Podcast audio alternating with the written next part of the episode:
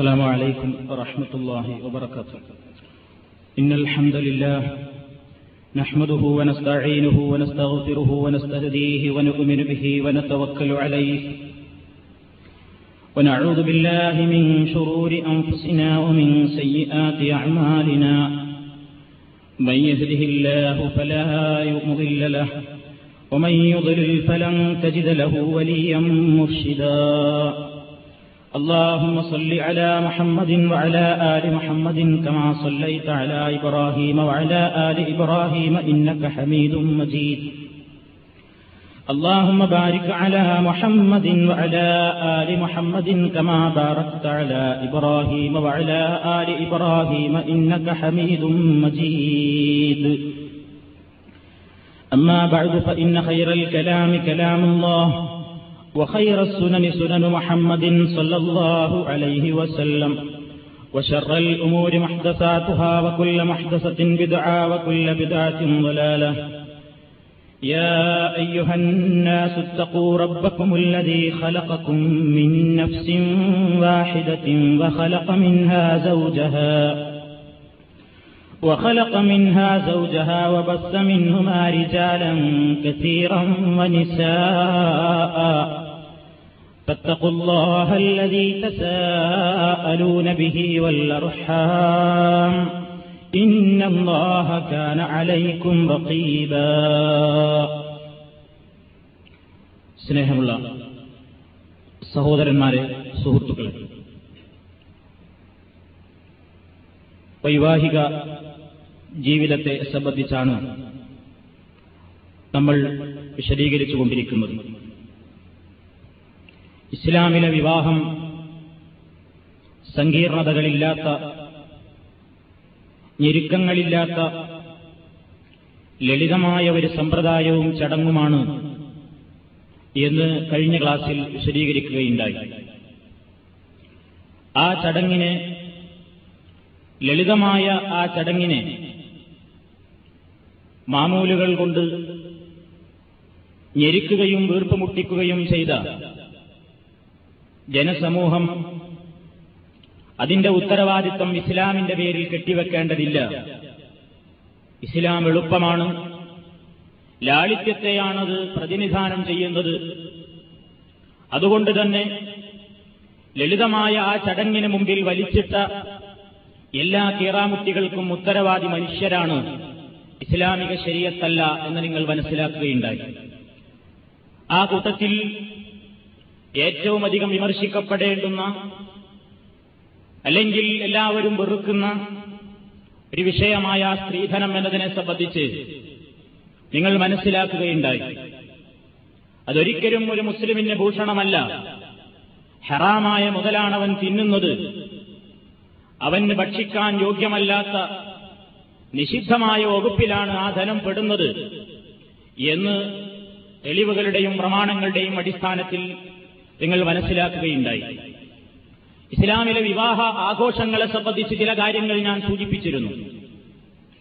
ആ രംഗം ഇന്ന് മുസ്ലിമീങ്ങളുടേതായ സംസ്കാരങ്ങൾക്ക് സ്ഥാനമില്ലാതായിക്കൊണ്ടിരിക്കുന്ന ഒരവസ്ഥയിലേക്കാണ് നാള് പുരോഗമിക്കുന്തോറും നീങ്ങിക്കൊണ്ടിരിക്കുന്നത്. ഒരു മുസ്ലിമിന്റേതായ സംസ്കാരങ്ങൾ ഇന്ന് ഇസ്ലാമിക വിവാഹവേദികളിൽ പോലും കാണുന്നില്ല എന്നുള്ളതാണ് ഖേദകരമായ ഒരു വസ്തുത. അമുസ്ലിമീങ്ങളുടെ, അന്യസമുദായക്കാരുടെ, പ്രത്യേകിച്ച് ക്രിസ്ത്യാനികളുടെയും ഹൈന്ദവരുടെയും ആഘോഷ രീതികളെയും ചടങ്ങുകളെയും സമ്പ്രദായങ്ങളെയും മുസ്ലിമീങ്ങളെന്ന് അവകാശപ്പെടുന്ന ആളുകൾ അവരുടെ വീട്ടിലെ വിവാഹവേദികളിൽ വെച്ച് പരസ്യമായി തന്നെ യാതൊരു മനസ്സാക്ഷിക്കുത്തും അനുഭവപ്പെടാതെ തന്നെ അവർ നടത്തിക്കൊണ്ടിരിക്കുകയാണ്.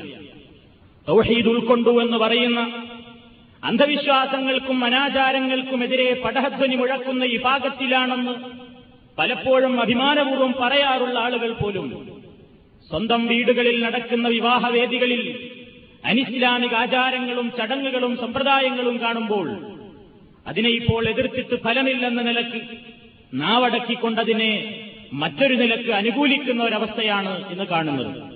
ഇസ്ലാമിക മനസ്സാക്ഷിക്കൊരിക്കലും ഇതുമായി പൊരുത്തപ്പെട്ടു പോകാൻ പാടില്ല. എന്തെല്ലാം ആചാരങ്ങളാണ് വിവാഹത്തിന്റെ പേരിൽ നടക്കുന്നത്! വിവാഹത്തിന്റെ രീതിയെ സംബന്ധിച്ച് ഇസ്ലാം അനുശാസിക്കുന്ന രൂപത്തിലുള്ള ലളിതമായ അതിന്റെ ചടങ്ങുകൾ, ആരൊക്കെയാണ് അതിന് പങ്കെടുക്കേണ്ടത്, നിർബന്ധമായ ഘടകങ്ങൾ ഏതെല്ലാമെന്ന് കഴിഞ്ഞ ക്ലാസ്സിൽ നിങ്ങൾ മനസ്സിലാക്കുകയുണ്ടായി. അതിലപ്പുറം അനാവശ്യമായി പൊങ്ങച്ചവും പ്രൗഢിയും പ്രകടിപ്പിക്കാൻ വേണ്ടി ഒരു നേരത്തെ വിശപ്പിനും അതല്ലെങ്കിൽ സുഭിക്ഷമായ ഒരു ഭക്ഷണത്തിന് ആർത്തിയും അതേപോലെ തന്നെ ആശയുമില്ലാത്ത 10,000s പങ്കെടുപ്പിച്ചുകൊണ്ട് ലോകമൊട്ടാകെ പേരും പെരുമയും കിട്ടാൻ വേണ്ടി വൻ സദ്യകൾ നടത്തി കോടികൾ തുലക്കുന്ന, പാവങ്ങളുടെ പ്രശ്നങ്ങൾ ഈ ലോകത്ത് ബാക്കിയുള്ളപ്പോൾ അതിനു നേരെ കണ്ണടക്കുന്ന എത്രയോ പണക്കാർ നമ്മുടെ കൂട്ടത്തിലുണ്ട്. അത് ആഡംബരത്തിന്റെയും പ്രൗഢിയുടെയും പൊങ്ങച്ചത്തിന്റെയും പേരിലാണ് പലപ്പോഴും അത് നടത്തുന്നത്. കാരണം ദരിദ്രർക്ക് ഭക്ഷണം കൊടുക്കുകയല്ലേ, നിങ്ങൾ എന്തിനാണത് വിമർശിക്കുന്നത് എന്ന് ചില ആളുകളൊക്കെ ചോദിക്കാറുണ്ട്. ആ പറയുന്നതിൽ ആത്മാർത്ഥതയുണ്ടെങ്കിൽ ദരിദ്രൻ ഇവിടെ വിശപ്പ് മാത്രമല്ല ഉള്ളത്, ദരിദ്രന്മാർക്ക് ഇവിടെ ഒരുപാട് പ്രശ്നങ്ങളുണ്ട്. തന്നെയുമല്ല, ആ ന്യായീകരണവുമായി വരുന്ന ആളുകളുടെ വിവാഹവേദികളിൽ പങ്കെടുക്കുന്നത് പലപ്പോഴും ഒരു നേരത്തെ ഭക്ഷണത്തിന് ആശയുള്ള പാവങ്ങളായിരിക്കില്ല. അവരെ അവഗണിക്കപ്പെടുകയാണ് സാധാരണ പതിവുള്ളത്. എന്നാൽ തന്നെയും അവർക്ക് മറ്റു ചില സ്ഥലങ്ങളിലായിരിക്കും പലപ്പോഴും സ്ഥാനമുള്ളത്. അതേ ആളുകളോട് തന്നെ പുരയില്ലാത്ത ആളുകൾ, കഷ്ടപ്പെടുന്ന ആളുകൾ, വൻ രോഗം പിടിപെട്ടിട്ടും ചികിത്സിക്കുവാൻ പണമില്ലാതെ, ഉറക്കില്ലാതെ, അതേപോലെ തന്നെയുള്ള ദുരിതങ്ങൾ അനുഭവപ്പെടുന്ന പാവങ്ങൾക്ക് നിങ്ങൾക്ക് ഈ പണത്തിന്റെ ഒരു വിഹിതം കൊണ്ട് സഹായിച്ചുകൂടെ എന്ന് പറഞ്ഞാൽ, വിശക്കുന്നവർക്ക് ഭക്ഷണം കൊടുക്കുകയല്ലേ എന്ന് ന്യായീകരണം പറയുന്ന പണക്കാർ ആ ഭാഗത്തേക്ക് തിരിഞ്ഞു നോക്കുക പോലും ചെയ്യാറില്ല. അതാണ് ഞാൻ പറഞ്ഞത്, പലപ്പോഴും വിശന്നവന്റെ പട്ടിണി മാറ്റുകയല്ല ഇന്നത്തെ പല വിവാഹ വലീമത്ത് സദ്യകളുടെയും ഉദ്ദേശം. പലപ്പോഴും അവരുടേതായ പൊങ്ങച്ചവും പ്രൗഢിയും പ്രതാപവും ജനസമക്ഷം നിലനിർത്തുക എന്നുള്ള ആ ഒരൊറ്റ താൽപര്യവും കൂടി പലരെയും പിടികൂടുന്നുണ്ടോ എന്ന് ചിന്തിക്കേണ്ടതും തീരുമാനിക്കേണ്ടതും ആലോചിക്കേണ്ടതുമായൊരു വിഷയമാണ്. അതേപോലെ തന്നെ വിവാഹവേദികൾ രക്ഷിതാക്കളെ സംബന്ധിച്ചിടത്തോളം ഒരു ബാധ്യതയുണ്ട്. എന്റെ പെൺകുട്ടി നാളെ ഒരു പുതിയൊരു വീട്ടിലേക്ക് പ്രവേശിക്കുകയാണ്, അതല്ലെങ്കിൽ എന്റെ മകൻ ഒരു പുതിയ പെണ്ണിനെ കൊണ്ടുവരികയാണ്. പലപ്പോഴും വിവാഹത്തിന്റെ തലേനാൾ വീടുകളിൽ ചർച്ചകൾ നടക്കുന്നത് ആ പണ്ടത്തിന്റെയും ആഭരണത്തിന്റെയും പണത്തിന്റെയും, കല്യാണം അങ്ങനെ പൊടിപൊടിക്കണം എന്നതിന്റെയൊക്കെ പ്രശ്നങ്ങളായിരിക്കും. പന്തലുകാര് വരാത്തതും ഡെക്കറേഷൻ ന്യൂനതയുള്ളതും അതേപോലെ തന്നെ ക്യാമറക്കാരൻ വരാത്തതിനെപ്പറ്റിയും ഒക്കെയുള്ള വർത്തമാനങ്ങളായിരിക്കും. എന്നാൽ ഇസ്ലാമിക മനസ്സാക്ഷി പഴയകാല ചരിത്രത്തിലേക്ക് പരിശോധിച്ചു നോക്കൂ. ഒരു കുട്ടിയെ തന്റെ വീട്ടിൽ നിന്ന് പുറത്തിറക്കുകയാണെങ്കിൽ മുൻഗാമികളായ സച്ചരിതരായ മഹാന്മാരായ പണ്ഡിതന്മാർ, ഇസ്ലാമികന് മാതൃകയായിരുന്ന മഹാന്മാരായ ആളുകൾ ഒരു കുട്ടിയെ പുരയിൽ നിന്ന് ഇറക്കി കൊടുക്കുമ്പോൾ തലേ രാത്രി അടക്കമുള്ള എല്ലാ സന്ദർഭങ്ങളിലും കുട്ടിയോട് ഉപദേശിക്കുകയാണ്, മോളെ നീ ഒരു പുതിയ വീട്ടിലേക്ക് പോവുകയാണ്. ഒരു പെൺകുട്ടി കല്യാണം കഴിക്കപ്പെടുമ്പോൾ അവൾക്കാവശ്യമായ ഉപദേശങ്ങൾ നൽകാൻ എത്ര രക്ഷിതാക്കൾ എന്ന് ശ്രദ്ധിക്കാറുണ്ട്. മറ്റുള്ള എല്ലാ പ്രശ്നങ്ങളും ആലോചിക്കുന്നു, പക്ഷേ എന്റെ കുട്ടി പുതിയൊരു വീട്ടിലേക്ക് പോവുകയാണ്, അവിടെയുള്ള സംസ്കാരവുമായി പൊരുത്തപ്പെടാൻ, അവിടെയുള്ള ഉമ്മ നിന്റെ ഉമ്മയാണ്, അവിടെയുള്ള ഉപ്പ നിന്റെ ഉപ്പയാണ്, അവരെ നിങ്ങൾ ഞങ്ങളെപ്പോലെ കാണണം, അവർ നിനക്ക് അന്യരല്ല, നീ അവരെ സ്നേഹത്തോടുകൂടെ പെരുമാറണം, നിന്റെ വീട് പോലെ നീ കാണണം, നീ അനാവശ്യമായി ചൂടാകരുത്, ആരുടെയും മുമ്പിൽ ശബ്ദമുയർത്തി സംസാരിക്കരുത്, പൊട്ടിച്ചിരിക്കാൻ നിനക്ക് അനുവാദമില്ലാത്ത സ്ഥലങ്ങളിൽ പൊട്ടിച്ചിരിക്കരുത്, അടക്കം വേണം നിനക്ക്, ഒതുക്കം വേണമെന്ന് തുടങ്ങി ഒരു രക്ഷിതാവിന് എന്തെന്ത് ഉപദേശങ്ങൾ, മാന്യമായ നിർദ്ദേശങ്ങൾ, മൊഴിമുത്തുകൾ തന്റെ മകൾക്ക് നൽകാനുണ്ട്. എത്ര മുസ്ലിമീങ്ങൾ ഇന്നത് ശ്രദ്ധിക്കാറുണ്ട്, എത്ര ഉമ്മമാരത് ശ്രദ്ധിക്കാറുണ്ട്. വീട്ടിലെ പല രൂപത്തിലുള്ള കാര്യങ്ങളും ചർച്ച ചെയ്യാറുണ്ടെങ്കിലും വിവാഹിതരാകാൻ പോകുന്ന വധൂവരന്മാർക്ക് ഉപദേശങ്ങൾ കാര്യമായി നൽകേണ്ടുന്നത് അവരുടെ രക്ഷിതാക്കളാണ്. കാരണമെന്തെന്നോ, നിക്കാഹ് നടത്തുന്ന ഖതീബിന് അതല്ലെങ്കിൽ അവിടെ പ്രസംഗം നടത്തുന്ന ഖതീബിനേക്കാൾ കൂടുതൽ വധൂവരന്മാരെ സംബന്ധിച്ച് ബോധമുള്ളത് അവരുടെ രക്ഷിതാക്കൾക്കാണ്. എന്റെ മകൾക്ക് ഇന്ന ഇന്ന ന്യൂനതകളൊക്കെയുണ്ട്, എന്റെ മകന് ഇന്ന ഇന്ന പോരായ്മകളൊക്കെയുണ്ട്, അത് ഓരോരുത്തരുടെയും മാതാപിതാക്കൾക്കാണ് അറിവുള്ളത്. അതുകൊണ്ട് തന്നെ വിവാഹത്തിന്റെ തലേന്നാളും അതുപോലെയുള്ള ദിവസങ്ങളിലും ഉമ്മയും ഉപ്പയും മക്കളെ വിളിച്ചുകൊണ്ട് ഉപദേശം കൊടുക്കണം. നിന്റെ ഇന്ന പോരായ്മ ഉമ്മയായ എനിക്കറിയാം, ഉപ്പയായ എനിക്കറിയാം, അത് നീ അന്യ വീട്ടിൽ ചെന്നാൽ കാണിക്കരുത്, അത് നിന്റെ വിവാഹ ജീവിതത്തെ തകർക്കും, നിന്റെ ഭാവി ജീവിതത്തെ അത് നഷ്ടപ്പെടുത്തും എന്ന് തുടങ്ങി സുന്ദരമായ നല്ല രൂപത്തിലുള്ള ഉപദേശങ്ങൾ, ഇസ്ലാമികമായ ഉപദേശങ്ങൾ നടത്താൻ ഇന്ന് പലപ്പോഴും ശ്രദ്ധിക്കാറില്ല.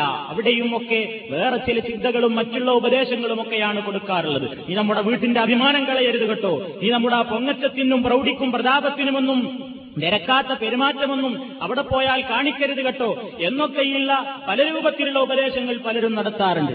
ഇസ്ലാമികമായ ഉപദേശങ്ങൾ നടത്തുന്ന രക്ഷിതാക്കൾ ചുരുക്കമാണ്. അതേപോലെ തന്നെ വിവാഹവേദികളിൽ വധൂവരന്മാരണിയുന്ന ഡ്രസ്സിനെ സംബന്ധിച്ച് ഇസ്ലാമിക ബോധമുള്ള ആളുകൾ വരെ ഇന്ന് ശ്രദ്ധിക്കാത്തൊരവസ്ഥയാണുള്ളത്. മുസ്ലിമീങ്ങളെന്ന് പറയുന്ന ആളുകളുടെ മക്കൾ പോലും, ഇസ്ലാമിക പ്രബോധകന്മാരെന്ന് പറയുന്ന ആളുകളുടെ മക്കൾ പോലും വധുവായിക്കൊണ്ട് പുറത്തിറങ്ങുന്ന കോലം അന്യ സമുദായത്തിലെ വധുക്കളെക്കാൾ, വധൂവരന്മാരെക്കാൾ അവരെപ്പോലും നാണിപ്പിക്കുന്ന രൂപത്തിലുള്ള വൃത്തികെട്ട വേഷവും ധരിച്ചുകൊണ്ടാണ്. മുസ്ലിം വീടുകളിൽ നിന്ന് ഇന്ന് പെൺകുട്ടികൾ എങ്ങനെയാണ് പുറത്തിറങ്ങിപ്പോകുന്നത്? പലരും അന്യ സമുദായക്കാരുടെ വേഷമാണ് കടമെടുക്കുന്നത്. തലയിൽ തട്ടമിടുന്ന സംസ്കാരം ഇന്ന് പോയിരിക്കുന്നു. പല ആളുകളും ഫാഷന്റെ പേരിൽ മറ്റു സമുദായങ്ങളെ ചാണിന് ചാണായും മുഴത്തിന് മുഴമായും നിങ്ങൾ പിന്തുടരുക തന്നെ ചെയ്യുമെന്ന് മഹാനായ പ്രവാചകൻ സല്ലല്ലാഹു അലൈഹി വസല്ലം പറഞ്ഞു. തലയിൽ മുല്ലപ്പൂ ചൂടുകയാണ്, മുല്ലപ്പൂ ചൂടിക്കോട്ടെ, അത് ഭർത്താവിന് ആസ്വദിക്കാനാണെങ്കിൽ മുല്ലപ്പൂ ചൂടിയിട്ട് തട്ടമിട്ടുകൊട്ടെ. പക്ഷേ മുല്ലപ്പൂ കാണിക്കാൻ വേണ്ടി പിന്നെ ഇടുന്നത് അവരുടെ മുടിമറയുന്ന, മാറുമറയുന്ന വസ്ത്രമുള്ള, തല കനമുള്ള, അതേപോലെ തന്നെ കട്ടിയുള്ള വസ്ത്രങ്ങളല്ല പിന്നീട് അവൾ ധരിക്കുന്നത്. ഒരു വലയാണ്, ഒരു നെറ്റാണ് അവൾ ധരിക്കുന്നത്. എന്നിട്ട് മുല്ലപ്പൂ കാണിക്കുന്നു, ചുണ്ടു ചോപ്പിക്കുന്നു, എല്ലാ അലങ്കാരങ്ങളും അവൾ അണിയുന്നു.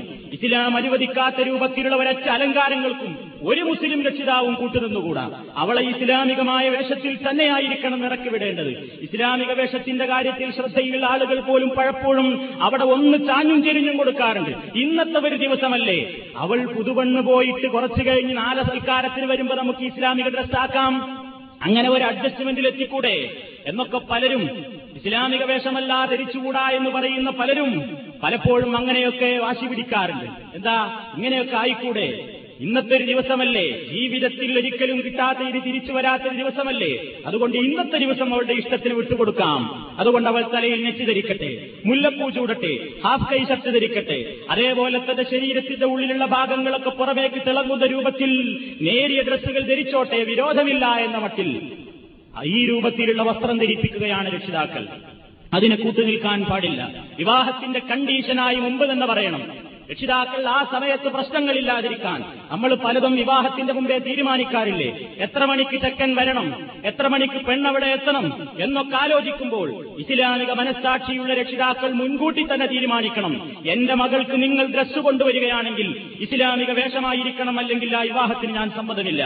അതേപോലെ തന്നെ ആവശ്യമായ ഉപദേശ നിർദ്ദേശങ്ങൾ, അവിടെ നടക്കാൻ പറ്റേണ്ടതും പറ്റാത്തതുമായ ആചാരങ്ങളുണ്ടെങ്കിൽ മുൻകൂട്ടി തന്നെ ഇതിനെ സംബന്ധിച്ചുള്ള കാര്യങ്ങൾ പറഞ്ഞുറപ്പിക്കുമ്പോൾ തന്നെ തീരുമാനിച്ചിട്ടില്ലെങ്കിൽ ആ സമയത്ത് പ്രശ്നങ്ങളുണ്ടാകും. ഇറങ്ങിപ്പോക്കുകൾ നടക്കും. നടന്നിട്ടുണ്ട്. ഇസ്ലാമിക വേഷമല്ലാതെ ധരിച്ചുകൊണ്ട് ഞാൻ പുറത്തിറങ്ങില്ലെന്ന് ഈമാനിക ബോധമുള്ള പെൺകുട്ടി പറഞ്ഞതിന്റെ അടിസ്ഥാനത്തിൽ അതേ പന്തലിൽ നിന്ന് നിശ്ചയിക്കപ്പെട്ട വരൻ ഇറങ്ങിപ്പോവുകയും അവിടെ വെച്ച് തന്നെ മുസ്ലിമായ മറ്റൊരു പുരുഷനെ വരനായിക്കൊണ്ട് തെരഞ്ഞെടുക്കുകയും ചെയ്ത സുന്ദരമായ മുഹൂർത്തങ്ങൾ നമ്മുടെ മുസ്ലിം കേരളത്തിൽ തന്നെ അനുഭവത്തിലുണ്ട്.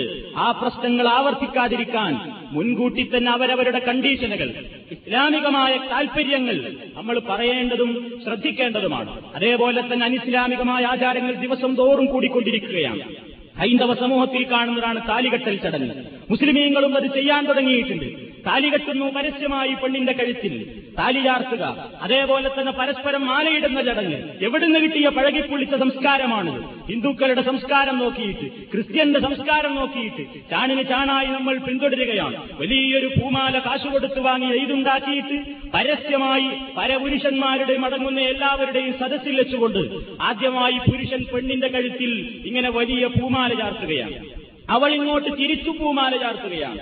രണ്ടുപേരും പിടിച്ചുകൊണ്ട് ആ സദസ്സിനെ വലയം ചെയ്യുകയാണ്. വീഡിയോ ക്യാമറകൾക്ക് മുമ്പിൽ കുടുംബത്തിലെ പല മെമ്പർമാരുടെയും കൂടെ ഇരുന്നു കൊണ്ട് വ്യത്യസ്തങ്ങളായ പോസ് ചെയ്തുകൊണ്ട് വ്യത്യസ്തങ്ങളായ മോഡലുകളിൽ ഫോട്ടോകൾ എടുക്കാൻ മത്സരിക്കുകയാണ്.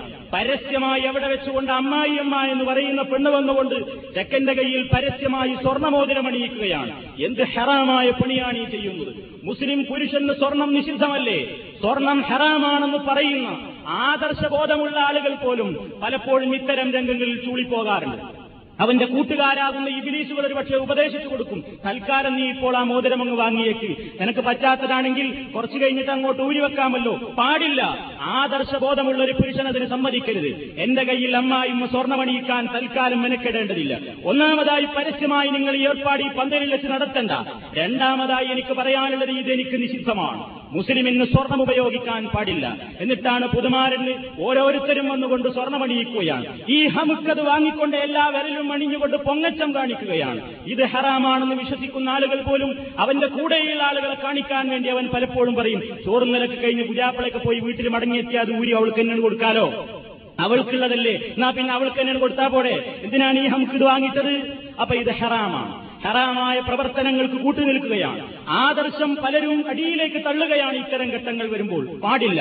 ഇത്തരം വിവാഹവേദികളിൽ പങ്കെടുക്കുന്നു തന്നെയും നമുക്കൊരു വേള നിഷിദ്ധമായി തീരും. നബി സല്ലല്ലാഹു അലൈഹി വസല്ലം പറഞ്ഞില്ലേ, നിങ്ങൾ മദ്യം കുടിക്കുന്നില്ലെങ്കിലും മദ്യം വിളമ്പുന്ന സദസ്സുകളെപ്പോലും ബഹിഷ്കരിക്കേണ്ടി വരുമെന്ന് പറഞ്ഞതിന്റെ കൂട്ടത്തിൽ ഇത്തരത്തിലുള്ള ആചാരങ്ങൾ സംഘടിപ്പിക്കപ്പെടുന്ന സദസ്സുകളിലേക്ക് നമുക്ക് ചിലപ്പോൾ ബഹിഷ്കരിച്ചാൽ ഫലം കാണുന്നുവെങ്കിൽ ഇത്തരം വേദികൾ നമ്മൾ ബഹിഷ്കരിക്കേണ്ടി വരും. അതേപോലെ തന്നെ ഈ പരസ്യമായി ഇതേപോലെയുള്ള പല സമ്പ്രദായങ്ങളും അനാവശ്യമായി വിവാഹവേദികളിൽ എത്തി നാളുകൾ നടത്തിക്കൊണ്ടിരിക്കുകയാണ്.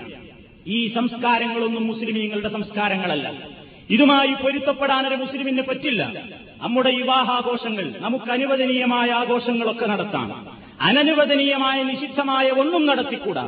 വിവാഹം ചെയ്യുന്നു എന്ന് പറഞ്ഞാൽ ദിവസത്തിലൊരിക്കൽ അല്ലെങ്കിൽ ജീവിതത്തിലൊരിക്കൽ കിട്ടുന്ന ഒരു അസുലഭമായ മുഹൂർത്തമല്ലേ.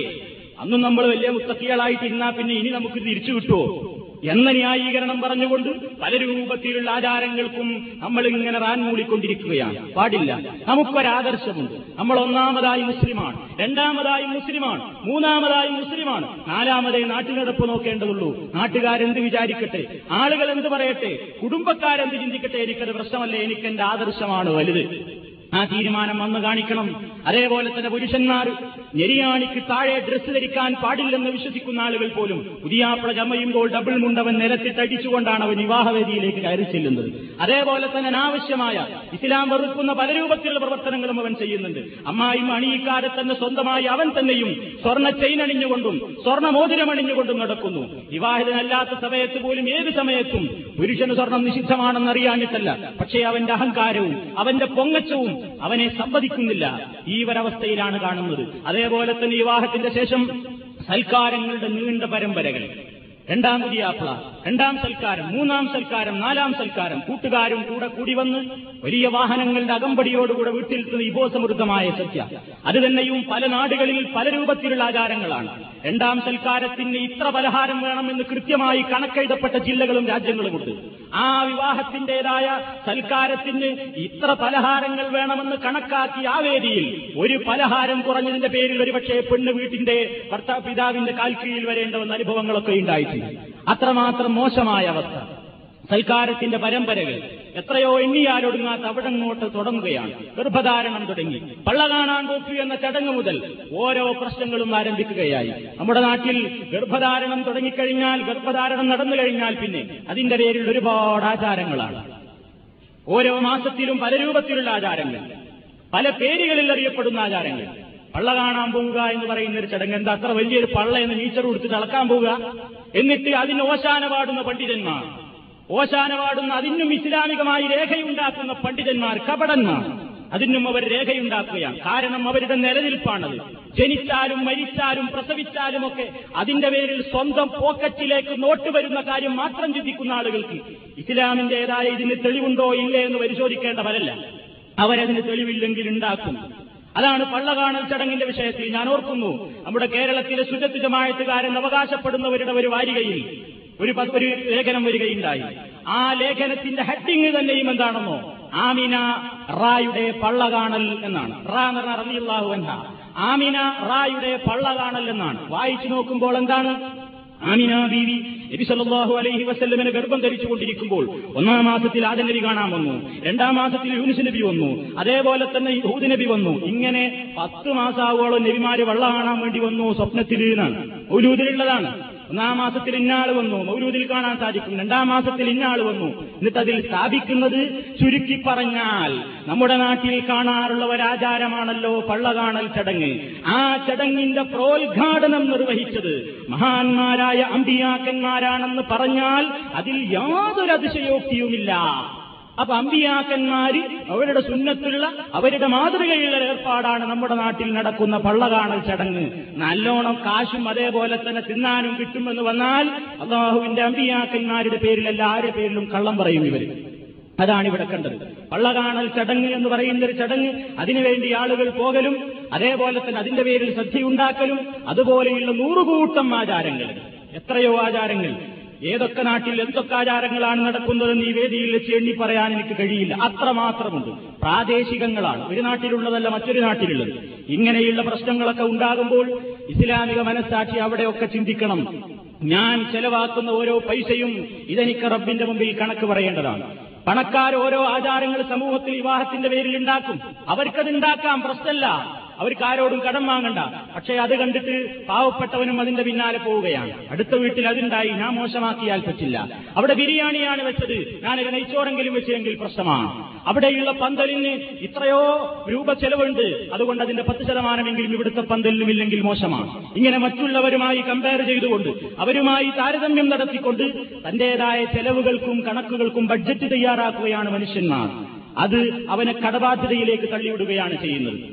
അതുകൊണ്ട് അത്തരത്തിലുള്ള എല്ലാ ആചാരങ്ങളിൽ നിന്നും അത്യധികമായ ചെലവുകളിൽ നിന്നും മുസ്ലിം മനസ്സാക്ഷി പ്രസംഗിക്കുക മാത്രമല്ല പ്രായോഗികമായി തന്നെ അവരതിൽ നിന്ന് വിട്ടുനിൽക്കണം. അത് വിട്ടുനിൽക്കുന്നില്ലെങ്കിൽ അവരത് തെറ്റുകാരായിത്തീരും. പണക്കാരി വിഷയത്തിൽ മാതൃക കാണിച്ചാൽ സമൂഹത്തിൽ ആ മാതൃക പിൻപറ്റിക്കൊണ്ട് ആരൊക്കെ ഇത്തരത്തിലുള്ള അനാചാരങ്ങൾക്കെതിരെ ശബ്ദിക്കുന്നുവോ അതിന്റെയൊക്കെ കൂലി ആദ്യമായി ഒരു പ്രദേശത്ത് ആരാണ് ഇതിന് തുടക്കം കുറിച്ചതെങ്കിൽ അയാൾക്കാണ് കിട്ടുന്നത്. നേരെ മറിച്ചും സംഭവിക്കുന്നുണ്ട്. ഏതെല്ലാം അനാചാരങ്ങൾക്ക് ആരെല്ലാം തുടക്കം കുറിക്കുന്നുവോ സമൂഹത്തിൽ നടമാടുന്ന മുഴുവൻ അനാചാരങ്ങളുടെയും ഉത്തരവാദിത്വം ഇവരുടെ കൂടെ പിരടിയിൽ വരാതിരിക്കില്ല. കാരണം അവരാണ് ഈ സമൂഹത്തിലേക്ക് ആ അനാചാരത്തിന് ആദ്യമായി തുടക്കം കുറിച്ചത്.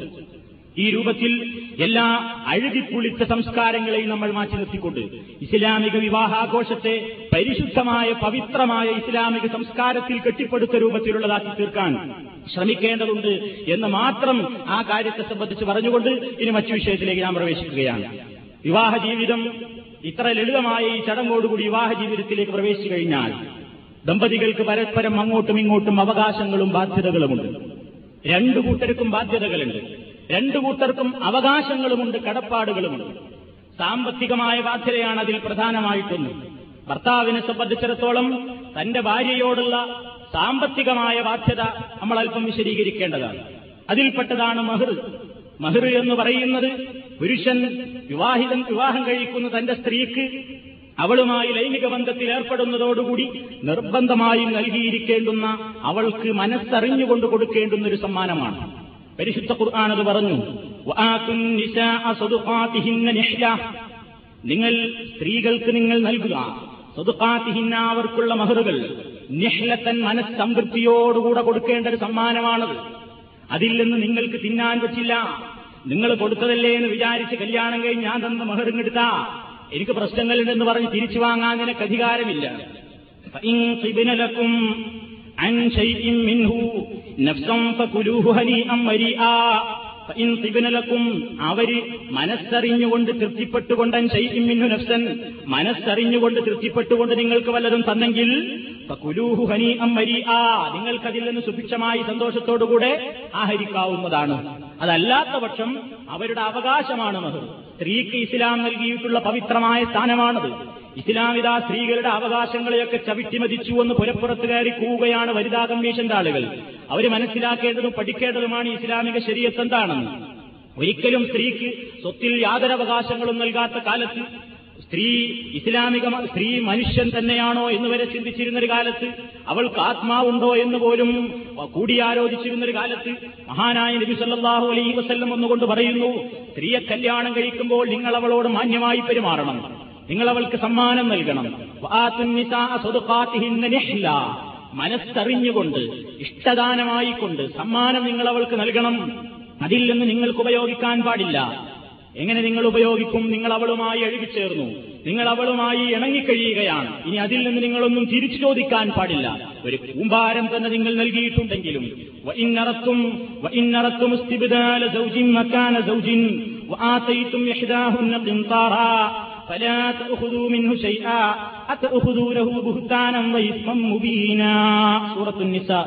നിങ്ങൾ അവർക്കൊരു കൂമ്പാരം തന്നെ നൽകിയിട്ടുണ്ടെങ്കിലും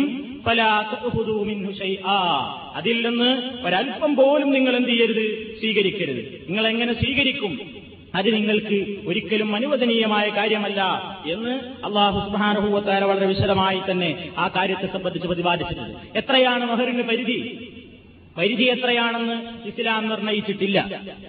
എത്രയും ആവാം എന്നുള്ളതാണ് പൊതുവെ അംഗീകരിക്കപ്പെടുന്ന തത്വം. എത്ര ചെറിയതാവാം, എന്തൊക്കെ വസ്തുക്കളാകാം എന്നതിൽ കണിശമായ നിയമങ്ങളൊന്നുമില്ല.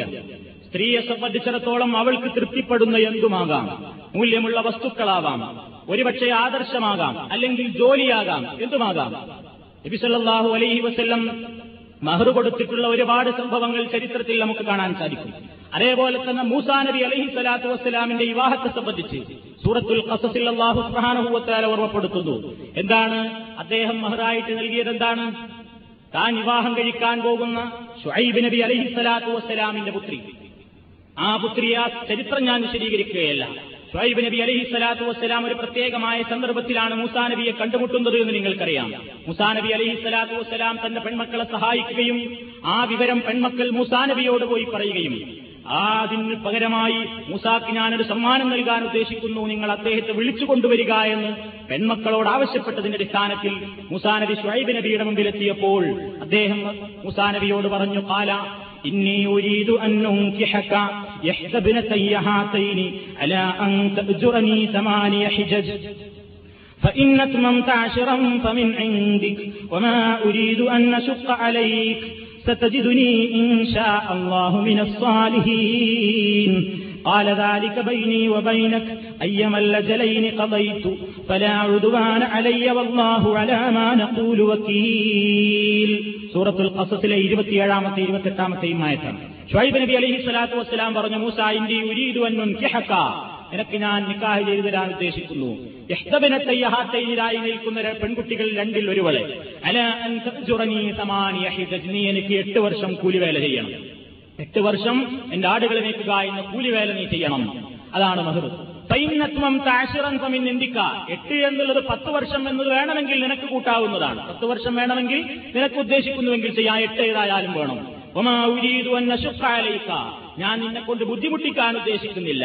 സതജിദിനി ഇൻഷാ അല്ലാഹു മിനസ് സാലിഹീൻ, നിനക്ക് എന്നെ നന്മ പ്രവർത്തിക്കുന്ന ആളായിട്ട് നിനക്ക് എന്നെ പിന്നീടും കാണാവുന്നതാണ്, ഇപ്പോൾ മാത്രമല്ല. ഞാൻ പറയുന്ന വാക്കിൽ മാറ്റമില്ല.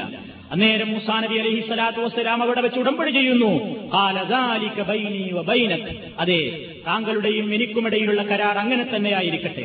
അയ്യമൽ ലജലൈനി ഖദൈതു, 2 പരിധി നിങ്ങൾ എനിക്ക് തന്നല്ലോ, 8 10 എന്ന്, രണ്ടിൽ ഏത് ഞാൻ തീരുമാനിച്ചാലും ഫലാ ഉദ്വാന അലയ്യ, എന്റെ മേൽ പിന്നീട് നിങ്ങൾ അനീതി കാണിക്കരുത്.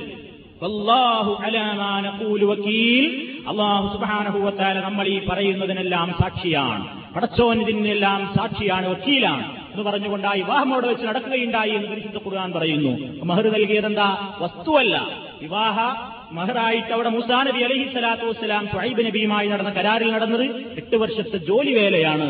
അവർ വസ്തുവാകാം, അതേപോലെ തന്നെ എന്തുമാകാം. നേരത്തെ കഴിഞ്ഞ ക്ലാസ്സിൽ നിങ്ങൾ മനസ്സിലാക്കുകയുണ്ടായി, നബി സല്ലല്ലാഹു അലൈഹി വസല്ലമിന്റെ സദസ്സിൽ നിന്ന് ഒരു സ്ത്രീയെ കണ്ടപ്പോൾ ഒരു സ്വഹാബി ആവശ്യപ്പെട്ടു, നബിയെ അവരെ എനിക്ക് വിവാഹം കഴിപ്പിച്ചു തരുമോ എന്ന്. നബി സല്ലല്ലാഹു അലൈഹി വസല്ലം ചോദിച്ചു, ഇതിന്റെ കയ്യിൽ മഹർ കൊടുക്കാൻ എന്താണുള്ളത്?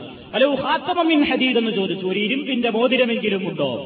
അതമ്മാവാം. അവസാനം അതുമില്ലാത്ത സഹാബിക്ക് നബി സല്ലല്ലാഹു അലൈഹി വസല്ലം വിവാഹം കഴിച്ചു കൊടുത്തത് ഏത് മഹറിന്റെ അടിസ്ഥാനത്തിലായിരുന്നു? നിനക്ക് ഖുർആൻ വല്ലതും അറിയാമോ എന്ന് ചോദിച്ചുകൊണ്ടായിരുന്നു. അദ്ദേഹത്തിന് അറിയാവുന്ന സൂറത്തുകളുടെ പേരുകൾ ഒന്നൊന്നായി പ്രവാചകന്റെ സന്നിധിയിൽ വെച്ച് എണ്ണിപ്പറഞ്ഞു, ഏറ്റുപറഞ്ഞു. നബി സല്ലല്ലാഹു അലൈഹി വസല്ലം പറഞ്ഞു, എങ്കിൽ നിനക്ക് ഞാൻ ഇവളെ കല്യാണം കഴിച്ചു തരുന്നു, നീ അവൾക്ക് നിനക്കറിയാവുന്ന സൂറത്തുകൾ പഠിപ്പിച്ചു കൊടുക്കുക എന്ന മഹറിന് പകരമായി. അങ്ങനെയാണ് ഖുർആൻ പഠിപ്പിച്ചു കൊടുക്കുക എന്ന പേരിൽ വിവാഹം നടന്നിട്ടുണ്ട്. നബി സല്ലല്ലാഹു അലൈഹി വസല്ലം 400 ദിർഹം വരെ മഹർ നൽകിയിട്ടുണ്ട്. ഉമ്മു ഹബീബ റളിയല്ലാഹു തആല അൻഹയെ നബി സല്ലല്ലാഹു അലൈഹി വസല്ലം വിവാഹം കഴിക്കുന്നത് അബ്സീനിയയിൽ ഉമ്മു ഹബീബയായിരിക്കെയാണ് വിവാഹം നടക്കുന്നത്. ഞാൻ കഴിഞ്ഞ ക്ലാസ്സിൽ പറഞ്ഞു, നബി സല്ലല്ലാഹു അലൈഹി വസല്ലമിന്റെ സ്ഥാനത്ത് നിന്നുകൊണ്ട് വിവാഹ കരാർ ഏറ്റെടുക്കുവാൻ നബി വക്കാലത്ത് കൊടുത്തിരുന്നത് നജാഷി രാജാവിനായിരുന്നു. ആ വിവാഹത്തിൽ നജ്ജാശി നബിക്ക് വേണ്ടി മഹർ കൊടുത്തത് 400 ദിർഹമായിരുന്നു എന്ന് ചരിത്രത്തിൽ കാണാൻ സാധിക്കും. അതേപോലെ തന്നെ 400 ദിർഹം നൽകിയ വേറെയും ആളുകൾ ഉണ്ടായിട്ടുണ്ട്. അതുകൊണ്ട് ചില ആളുകൾ പറയുന്നത് 400 ദിർഹമാണ് നബി സല്ലല്ലാഹു അലൈഹി വസല്ലം നൽകിയിട്ടുള്ളൂ. ആ മൂല്യത്തിൽ അപ്പുറമേതായാലും നമ്മൾ കൊടുക്കുന്നത് ഉചിതമല്ല, പ്രവാചകൻ നൽകിയതിൽ ഒതുങ്ങി നിൽക്കലാണ് നല്ലത് എന്ന് അഭിപ്രായപ്പെടുന്നവരുണ്ട്. അതേപോലെ തന്നെ 2 ദിർഹമും 5 ദിർഹമിനും 1 ജോടി ചെരുപ്പുമൊക്കെ മഹറായിട്ട് നൽകിയ ചരിത്രവും നമുക്ക് കാണാൻ സാധിക്കും. ആമിർ ഇബ്നു റബീഅ റളിയല്ലാഹു തആലാ അൻഹു പറയുന്നു, അന്നംറഅതൻ മിൻ ബനീ ഖസാറ തസവ്വജ്തു അലാ നഅലൈൻ فقال رسول الله صلى الله عليه وسلم أرضيت عن نفسك ومالكي بنعلين فقالت نعم فأجازه. ആമിർ ഇബ്നു റബീഅ റളിയല്ലാഹു തആലാ അൻഹു പറയുന്നു, ഫിസാർ ഗോത്രത്തിൽപ്പെട്ട ബനീ ഫിസാർ ഗോത്രത്തിൽപ്പെട്ട ഒരു സ്ത്രീയെ അവളെ 1 ജോടി ചെരുപ്പിന് പകരമായിട്ടാണ് അവൾ വിവാഹം കഴിക്കപ്പെട്ടത്. നബി സല്ലല്ലാഹു അലൈഹി വസല്ലം അവളോട് ചോദിച്ചു, നിനക്കിഷ്ടമാണോ നിന്നെ 1 ജോടി ചെരുപ്പിന് മഹർ സ്വീകരിച്ചുകൊണ്ടാണ് വിവാഹം കഴിച്ചു കൊടുക്കുന്നത്, ഇഷ്ടമാണോ?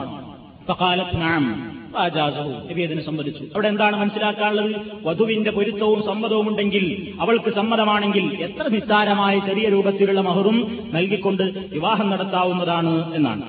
അതേപോലെ തന്നെ മുസ്ലിം ആവുക എന്നുള്ള കണ്ടീഷനോടുകൂടി അത് മഹറായിക്കൊണ്ട് വിവാഹം നടത്തിയ സന്ദർഭങ്ങളും പ്രവാചകന്റെ കാലഘട്ടത്തിലുണ്ടായിട്ടുണ്ട്.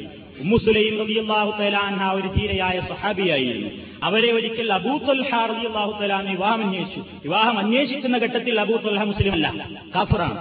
അപ്പോ ഉമ്മു സുലൈം റളിയല്ലാഹു തആല അൻഹ ഈ തന്നെ വിവാഹം അന്വേഷിച്ചു കൊണ്ടുവന്ന അബൂ ത്വൽഹയോട് പറഞ്ഞു, വല്ലാഹി മാ മിസ്ലക യുറദ്ദു, നിങ്ങളെപ്പോലെയുള്ള ആളുകൾ വിവാഹം കഴിക്കട്ടെ എന്ന് ചോദിച്ചാൽ ഒരു പെണ്ണും വേണ്ട എന്ന് പറയില്ല. നിങ്ങളെപ്പോലെയുള്ള ആളുകളുടെ വിവാഹാന്വേഷണങ്ങൾ ഒരിക്കലും തിരസ്കരിക്കപ്പെടുകയില്ല. പക്ഷേ വലാകിന്നക കാഫിർ വ അന മുസ്ലിമ, നിങ്ങൾ കാഫിറാണല്ലോ, ഞാനാണെങ്കിൽ മുസ്ലിമത്തുമാണ്. ആദർശപ്പൊരുത്തമില്ല നമ്മൾ തമ്മിൽ, അതുകൊണ്ട് നമ്മൾ തമ്മിലുള്ള വിവാഹം നിഷിദ്ധമാണ്. അതുകൊണ്ട് വലാ യഹില്ലു ലി അൻ തസവ്വജത്, നിങ്ങളെ വിവാഹം കഴിക്കാൻ എനിക്ക് അനുവദനീയമല്ല. ഫൈൻ തുസ്ലിം ഫദാലിക മഹരി, നീ മുസ്ലിം ആവുകയാണെങ്കിൽ അതാണ് ഞാൻ എനിക്ക് പൊരുത്തപ്പെടുന്ന മഹറായിട്ട് കാണുന്നത്. വലാസ്അലുക ഗൈറഹു, വേറൊന്നും ഞാൻ നിങ്ങളോട് ചോദിക്കില്ല, എനിക്ക് മഹർ എന്തേ വേണ്ടു, നിങ്ങൾ മുസ്ലിം ആകുക, അതാണ് കണ്ടീഷൻ. അപ്പൊ കാനദാലിക മഹർഹാ, ആ മഹറിന്റെ അടിസ്ഥാനത്തിലാണ് വിവാഹം നടന്നത്. മുസ്ലിമായി അവർ വേറൊന്നും മഹർ നൽകിയില്ല, ആ കണ്ടീഷന്റെ അടിസ്ഥാനത്തിൽ തന്നെ അവരുടെ വിവാഹം നടന്നു. അതേപോലെ തന്നെ 5 ദിർഹം 2 ദിർഹം എന്നൊക്കെ ഞാൻ നേരത്തെ പറഞ്ഞു. താബീഈങ്ങളുടെ കൂട്ടത്തിൽ പ്രമുഖനായ സഈദ് ഇബ്നു മുസയ്യിബ് റളിയല്ലാഹു തആലാ അൻഹു അദ്ദേഹത്തിന്റെ മകളെ തന്റെ ശിഷ്യന് തന്നെയും വിവാഹം കഴിച്ചു കൊടുത്തത് അലാ ദിർഹമൈനി, 2 ദിർഹം മഹർ നിശ്ചയിച്ചുകൊണ്ടാണ്. ഫലം യുൻകിറ അലൈഹി അഹദുൻ, അന്ന് ജീവിച്ചിരിക്കുന്ന ഒരാളും അതിനെ ആക്ഷേപിച്ചിട്ടില്ല. തന്നെയുമല്ല, ബൽ ഉദ്ദദാലിക മിൻ മനാഖിബിഹി വ ഫളായിലിഹി, സഈദ് ഇബ്നു മുസയ്യിബ് റളിയല്ലാഹു തആലാ അൻഹുവിന്റെ പോരിശകളും മധുഹുകളും പറയുന്ന കൂട്ടത്തിൽ ഇത് പ്രത്യേകം ചരിത്രത്തിൽ എഴുതി ചേർക്കുക കൂടി ചെയ്തതുകൊണ്ട് അതൊരു മഹത്വമായ കാര്യമായിട്ട് പോലും അന്ന് വാഴ്ത്തപ്പെടുകയുണ്ടായി എന്നാണ് ചരിത്രം പറയുന്നത്. അതേപോലെ തന്നെ അബ്ദുറഹ്മാൻ ഇബ്നു ഔഫ് റളിയല്ലാഹു തആലാ അൻഹു സ്വന്തം മകളെ 5 ദിർഹം മഹർ നിശ്ചയിച്ചുകൊണ്ട് വിവാഹം കഴിപ്പിച്ചു കൊടുത്തുവെന്നും നബി സല്ലല്ലാഹു അലൈഹി വസല്ലം അത് അംഗീകരിച്ചുവെന്നും ചരിത്രത്തിൽ നമുക്ക് കാണുവാൻ സാധിക്കും. പരിധിയില്ല, എന്നാൽ പരിധി നിർണയിക്കാൻ പ്രശ്നങ്ങളുണ്ടായപ്പോൾ ഉമർ ഖത്താബ് റളിയല്ലാഹു തആലാ അൻഹു ഒരിക്കൽ ഒരുങ്ങിയെന്ന് ചരിത്രത്തിൽ നമുക്ക് കാണാൻ സാധിക്കും. നിങ്ങൾ പലപ്പോഴും പല വിഷയങ്ങളെപ്പറ്റി തെളിവുദ്ധരിക്കുവാൻ വേണ്ടി പറയുന്ന കൂട്ടത്തിൽ, പ്രത്യേകിച്ച് സ്ത്രീകൾക്ക് പള്ളിയിൽ വരാമെന്നൊക്കെ ഇതിന് തെളിവുകൾ പറയുന്ന കൂട്ടത്തിൽ കേൾക്കാറുള്ള ഒരു ചരിത്രമാണത്. ഉമർ ഖത്താബ് റളിയല്ലാഹു തആലാ അൻഹു മിമ്പറിൽ വെച്ചുകൊണ്ട് പ്രസംഗിച്ചുകൊണ്ടിരിക്കുകയാണ്. അദ്ദേഹം പറഞ്ഞു, മഹറിന്റെ കാര്യത്തിൽ വലിയ രൂപത്തിലുള്ള പ്രശ്നങ്ങൾ ഉണ്ടാകുന്നുണ്ട്, അതുകൊണ്ട് മഹറിനൊരു നിയന്ത്രണം ഏർപ്പെടുത്താൻ പോവുകയാണ്. നബി നൽകിയ 400 ദിർഹമിലപ്പുറം ഇനി ആരും ചോദിക്കാൻ പാടില്ല. അതിലപ്പുറം ആരെങ്കിലും ചോദിച്ചു വാങ്ങിയിട്ടുണ്ടെങ്കിൽ അത് മുസ്ലിമീങ്ങളുടെ പൊതുഖജനാവിലേക്ക് പിടിച്ചെടുക്കുന്നതാണ് ബലമായി എന്ന് പ്രസംഗിച്ചപ്പോൾ സദസ്സിൽ പ്രസംഗം കേട്ടുകൊണ്ടിരിക്കുന്ന ഒരു സ്ത്രീ ഫനാദത് ഇംറഅത്തുൻ മിൻ ഉഖറയാത്തിൽ മസ്ജിദി, പള്ളിന്റെ ബാക്കിൽ നിന്ന് ഒരു പെണ്ണ് നീക്കിക്കൊണ്ട് പറഞ്ഞു, അല്ലയോ ഉമറുൽ ഫാറൂഖ് അമീറുൽ മുഅ്മിനീൻ, നിങ്ങൾക്ക് ആരാണ് ഇതിന് അധികാരം നൽകിയത്? പരിശുദ്ധ ഖുർആൻ പറയുന്നില്ലേ, وإن أردتم استبدال زوج مكان زوج وآتيتم إحداهن قنطارا فلا تأخذوا منه شيئا أتأخذونه بهتانا وإثما مبينا. അല്ലാഹു പരിധി നിർണയിക്കാത്ത ഒരു കാര്യത്തിന് ഒരു കൂമ്പാരം തന്നെ നിങ്ങൾ നൽകിയാലുമെന്ന് ഖുർആൻ പറഞ്ഞിട്ടില്ലേ? പരിധി നിർണയിക്കാത്ത കാര്യത്തിന് പരിധി നിർണയിക്കുകയും അതിലപ്പുറമുണ്ടെങ്കിൽ ഞാൻ പിടിച്ചെടുക്കുകയുമെന്നും പറയാൻ ഉമറുൽ ഫാറൂഖ് അമീറുൽ മുഅ്മിനീൻ നിങ്ങൾക്കാരാണ് അധികാരം തന്നത് എന്ന് സ്ത്രീ എഴുന്നേറ്റ് നിന്ന് ചോദിച്ചുവെന്നും ഉടനെ ഉമർ ഖത്താബ് റളിയല്ലാഹു തആലാ അൻഹു അഖ്തഅ ഉമർ, ഉമറിനെ തെറ്റിപ്പറ്റിപ്പോയി. കുല്ലുന്നാസി അഖ്തഹു മിൻ ഉമർ, ആളുകളൊക്കെ ഉമറിനേക്കാൾ ഫിഖ് പഠിച്ചവരാണ്, ഇസ്ലാമികമായി ഉയരമുള്ളവരാണെന്ന് പറഞ്ഞുകൊണ്ട് അദ്ദേഹം ആ പ്രസംഗം വീണ്ടും മിമ്പറിലേക്ക് തന്നെ കയറിക്കൊണ്ട് ആ പ്രസംഗത്തിൽ പറഞ്ഞ കാര്യത്തെ തിരുത്തിക്കൊണ്ടില്ല, ഞാൻ ആ അഭിപ്രായത്തിൽ നിന്ന് മാറിയിരിക്കുന്നു എന്ന് പറയുകയുണ്ടായി എന്നൊക്കെ ചരിത്ര ഗ്രന്ഥങ്ങളിൽ നിന്ന് നമുക്ക് മനസ്സിലാക്കുവാൻ സാധിക്കും. അങ്ങനെയൊക്കെയാണെങ്കിലും പരിധിയില്ലാതുകൊണ്ട് എത്രയും ചോദിച്ച് ബുദ്ധിമുട്ടിക്കുന്ന സമ്പ്രദായം ഏതായാലും ഉചിതമല്ല. പല നാടുകളിലും പ്രത്യേകിച്ച് നമ്മൾ ഈ ജീവിച്ചുകൊണ്ടിരിക്കുന്ന ഈ അറബ് രാജ്യങ്ങളിലൊക്കെ പലപ്പോഴും ആണുങ്ങൾ വിവാഹം കഴിക്കാതെ കാത്തിരിക്കുകയാണ്. നമ്മുടെ നാട്ടിൽ നേരെ വിപരീതം. അവിടെ പെൺകുട്ടികൾ പ്രായമായി കാത്തിരിക്കുകയാണ്, സ്ത്രീധനം കൊടുക്കാനില്ലാതെ. ഇവിടെ നേരെ മറിച്ചാണ്, ആണുങ്ങൾ കാത്തിരിക്കുകയാണ്. വിവാഹപ്രായം കഴിഞ്ഞിട്ടും എത്രയോ ആണുങ്ങൾ ഇവിടെ പുര നിറഞ്ഞു നിൽക്കുകയാണ്. എന്താ കാരണം? മഹർ കൊടുക്കാൻ പണമല്ല, മഹർ കൊടുക്കാൻ പൈസല്ല. ആ രൂപത്തിൽ മനുഷ്യനെ ബുദ്ധിമുട്ടിക്കുന്നൊരു നിയമം ഏതായാലും ഇസ്ലാമിൽ ഉണ്ടാകില്ലല്ലോ. അള്ളാഹു മതത്തിൽ നിങ്ങൾക്ക് വിഷമമൊരിക്കലും ഉദ്ദേശിക്കുന്നില്ല. യുരീദുല്ലാഹു ബിക്കുമുൽ യുസ്റ, ഇസ്ലാമിക ശരീഅത്തിന്റെ അടിസ്ഥാന തത്വം തന്നെയും ലാളിത്യവും എളുപ്പവുമാണ്. എങ്കിൽ പിന്നെ മനുഷ്യനെ ബുദ്ധിമുട്ടിക്കുന്ന ഈ രൂപത്തിലുള്ള ഒരു നിയമം ഏതായാലും ഉണ്ടാകാൻ തരമില്ല എന്നതിന്റെ അടിസ്ഥാനത്തിൽ പല രാജ്യങ്ങളും ഇതിന്റെ പരിധി നിർണയിച്ചുകൊണ്ടിരിക്കുകയാണ്. പല രാജ്യങ്ങളും അവരുടെ നിയമങ്ങളിൽ ഈ രംഗത്ത് പ്രത്യേകം ഉപാധികളോടുകൂടി എഴുതി ചേർക്കാനും തുടങ്ങിയിട്ടുണ്ട്. മഹറിന്റെ കാര്യത്തിൽ അങ്ങേയറ്റത്തെ രൂപത്തിലുള്ള ഈ അതിരുകവിയൽ ഏതായാലും സമൂഹത്തിൽ പല രൂപത്തിലുള്ള പ്രശ്നങ്ങൾക്കും അത് കാരണമാക്കി തീർക്കും, മനുഷ്യനെ തെറ്റുകളിലേക്ക് നയിക്കാൻ കാരണമാകുമെന്നുള്ളതുകൊണ്ട് പരിധിയില്ലാത്ത രൂപത്തിലുള്ള മഹർ പറയുന്ന ഏർപ്പാട് ഏതായാലും ഉചിതമല്ല എന്ന് നമ്മൾക്ക് മനസ്സിലാക്കുവാൻ സാധിക്കും. അതേപോലെ തന്നെ നബി സല്ലല്ലാഹു അലൈഹി വസല്ലം പറഞ്ഞിട്ടുമുണ്ട്, എന്ത്? ഇന്ന അഅ്ളമൻ നിക്കാഹി ബറക ഐസറുഹു മുഅ്മിന, വിവാഹങ്ങളിൽ വെച്ച് ഏറ്റവും ബർക്കത്തുള്ള വിവാഹം ചെലവ് കുറഞ്ഞ വിവാഹമാകുന്നു എന്ന്. അതേപോലെ തന്നെ ഖൈറുസ് സദാഖി ഐസറുഹു എന്ന മറ്റു ചില റിപ്പോർട്ടുകളിൽ കാണാം, മഹറിൽ വെച്ച് ഏറ്റവും ഉത്തമമായ ഏറ്റവും എളുപ്പം നൽകാവുന്ന വസ്തുവാണ്. ഇന്ന അഅ്ളമൻ നിസാഇ ബറക ഐസറുഹുന്ന സദാഖൻ, സ്ത്രീകളിൽ വെച്ച് ഏറ്റവും ബർക്കത്തുള്ള പെണ്ണ് മഹർ പറഞ്ഞ പെണ്ണാകുന്നു എന്നൊക്കെയുള്ള റിപ്പോർട്ടുകളുടെ അടിസ്ഥാനത്തിൽ തന്നെ മഹർ അതിരുകവിയാതെ പരിധിയിൽ ഒതുങ്ങിക്കൊണ്ട് ഓരോരുത്തരുടെയും കഴിവുകളിൽ ഒതുങ്ങി നിന്നുകൊണ്ട് ഓരോരുത്തരുടെയും സാഹചര്യത്തിൽ ഒതുങ്ങി നിന്നുകൊണ്ടുള്ള മഹറാണ് നൽകേണ്ടത്. പലപ്പോഴും നമ്മുടെ നാട്ടിലൊക്കെ ഇന്ന് പലപ്പോഴും മഹർ പറയാറ് മാത്രമാണ് പതിവുള്ളത്. വേറെ ചില ആളുകൾ മഹർ നൽകുന്നു, ഇല്ലെങ്കിലും കടം വാങ്ങിയിട്ട് അവർ മഹറിന് പെണ്ണിന് മഹർ കൊടുക്കും. എന്തിനാണ്? ഞാൻ നേരത്തെ കഴിഞ്ഞ ക്ലാസ്സിൽ സൂചിപ്പിച്ചതുപോലെ ചൂണ്ടയിടുകയാണത്. ഇതിനാ ഇവനെ കൊണ്ട് ഒരു പവന്റെ മഹർ കൊടുക്കാൻ വരെ കഴിവില്ല, എന്നാലും ഇപ്പം കടം വാങ്ങി അയലോക്കത്തുനിന്നും മറ്റോടത്തും ബാങ്കിൽ നിന്ന് ലോൺ എടുത്ത് എന്തിന്? 10 പവൻ മഹർ കൊടുക്കാനാണ്. എന്തിനാ 10 പവൻ മഹർ കൊടുക്കണേ? മഹർ 10 കണ്ടാ പിന്നെ ഒരു 100എങ്കിലും പെണ്ണിന്റെ മേൽ ഇങ്ങോട്ട് വരും. ഈ ഒരു ചിന്താഗതിയാണ്. ചെറിയ മീനെ ഇരയാക്കി കോർത്ത് ഇട്ടുകൊടുത്തിട്ട് വലിയ മീനെ ഇങ്ങോട്ട് പിടിച്ചെടുക്കാനുള്ള തന്ത്രം അതാണ്. കറവപ്പശുവാക്കുകയാണ്, പശുവിനെ നന്നായിട്ട് പുല്ലിട്ട് തീറ്റുകയാണ്, പിണ്ണാക്കും വെള്ളമൊക്കെ ഇട്ട് കൊടുക്കുകയാണ്. എന്തിനാ? പശു നല്ലോണം തടിച്ചു കൊഴുക്കട്ടെ, കാണാൻ നല്ല ചന്തണ്ടാവട്ടെ എന്ന് വിചാരിച്ചിട്ടല്ല, പാല് ദിനേനെ നല്ലോണം ഇങ്ങോട്ട് കിട്ടണം, അതിനുവേണ്ടിയാ. ഈ ഒരവസ്ഥ വിവാഹ കമ്പോളത്തിൽ നടന്നുകൊണ്ടിരിക്കുന്നു. ആ നിലക്ക് കൊടുക്കേണ്ടതല്ല, അത് മനസ്സറിഞ്ഞു കൊടുക്കണം. മനസ്സറിഞ്ഞു കൊടുക്കേണ്ട ഒരു സമ്മാനമാണത്. അതിന്റെ പിന്നിൽ ദുഷ്ടലാക്കുകൾ ഉണ്ടാകരുത്, ദുഷ്ടക്കണ്ണുകൾ അതിന്റെ പിന്നാലെ ഭരിക്കരുത്. ഇസ്ലാമിന്റെ നിയമത്തിനെതിരാണ്. അതേപോലെ തന്നെ നമ്മുടെ നാട്ടിലെ അവസ്ഥ എന്ന് പറഞ്ഞാൽ ഇന്നൊക്കെ ആളുകൾ മഹർ പറഞ്ഞത് കൊടുക്കുന്ന ഒരവസ്ഥയിലേക്ക് എത്തിയിട്ടുണ്ട്. ഇസ്ലാഹി പ്രസ്ഥാനത്തിന്റെ ചരിത്രത്തിൽ ഒരു പൊൻതൂവലായി നമുക്കെന്നും ഓർമ്മിക്കാവുന്ന ഒരു കാര്യം, വിവാഹവേദിയിൽ നിന്ന് പലരും മഹർ പറയുക മാത്രമല്ല മഹർ കൊടുക്കുന്ന അവസ്ഥ എത്തിയിട്ടുണ്ട് എന്നുള്ളതാണ്. നിങ്ങൾ നിങ്ങളുടെ നാടുകളിലെത്തുമ്പോൾ അവിടെയുള്ള തലതരച്ച കാരണവന്മാരോട് ആലോചിച്ച് നോക്കൂ. പണ്ടുകാലത്ത് മഹർ പറയുന്ന ഏർപ്പാട് മാത്രമേയുള്ളൂ. ഇസിരി പൊന്നി, മിസ്കാരി പൊന്നി എന്നൊക്കെ പറഞ്ഞിട്ട് ഇങ്ങനെ പച്ച നുണ പറയും, കൊടുക്കൂല. എന്നിട്ട് പിന്നെന്താണ്? ആദ്യ രാത്രിയിൽ കുറച്ച് കഴിഞ്ഞിട്ട് പൊന്നെ തേനെ മാളെ എന്നൊക്കെ പറഞ്ഞിട്ട് പൊരുത്തപ്പെടിക്കലാ, അത് ഞാൻ തന്നു എന്ന് ഞാൻ കൂട്ടിക്കളാ, അത് ഏതായാലും അങ്ങനെയാകട്ടെ ഇങ്ങനെയാകട്ടെ എന്നൊക്കെ പറഞ്ഞ് തൊട്ടുകഴിഞ്ഞ് ശരിയാക്കലാണ്. മഹർ കൊടുക്കാറില്ല, അവളുടെ അവകാശം അവൾക്ക് നിഷേധിക്കലാണ് പതിവുള്ളത്. അത് പാടില്ല, അത് കൊടുക്കേണ്ടതാണ്, അവളുടെ അവകാശമാണ്. വിവാഹത്തിന്റെ സമയത്ത് മഹർ പറയൽ സുന്നത്തേയുള്ളൂ. പക്ഷേ ലൈംഗിക ബന്ധം പുലർത്തിക്കഴിഞ്ഞാൽ അത് അവൾക്ക് നിർബന്ധമായും കൊടുക്കൽ ബാധ്യതയായ ഒരു അവകാശമായി എന്നാണ്. വിവാഹം കഴിഞ്ഞു, ഭാര്യയുമായി ലൈംഗിക ബന്ധം നടന്നില്ല, അതിന്റെ മുമ്പ് തന്നെ തെറ്റിപ്പിരിഞ്ഞാൽ പോലും പറഞ്ഞിട്ടുള്ള മഹറിന്റെ പകുതിയെങ്കിലും അവൾക്ക് നിർബന്ധമായും അവകാശപ്പെട്ടതാണ്.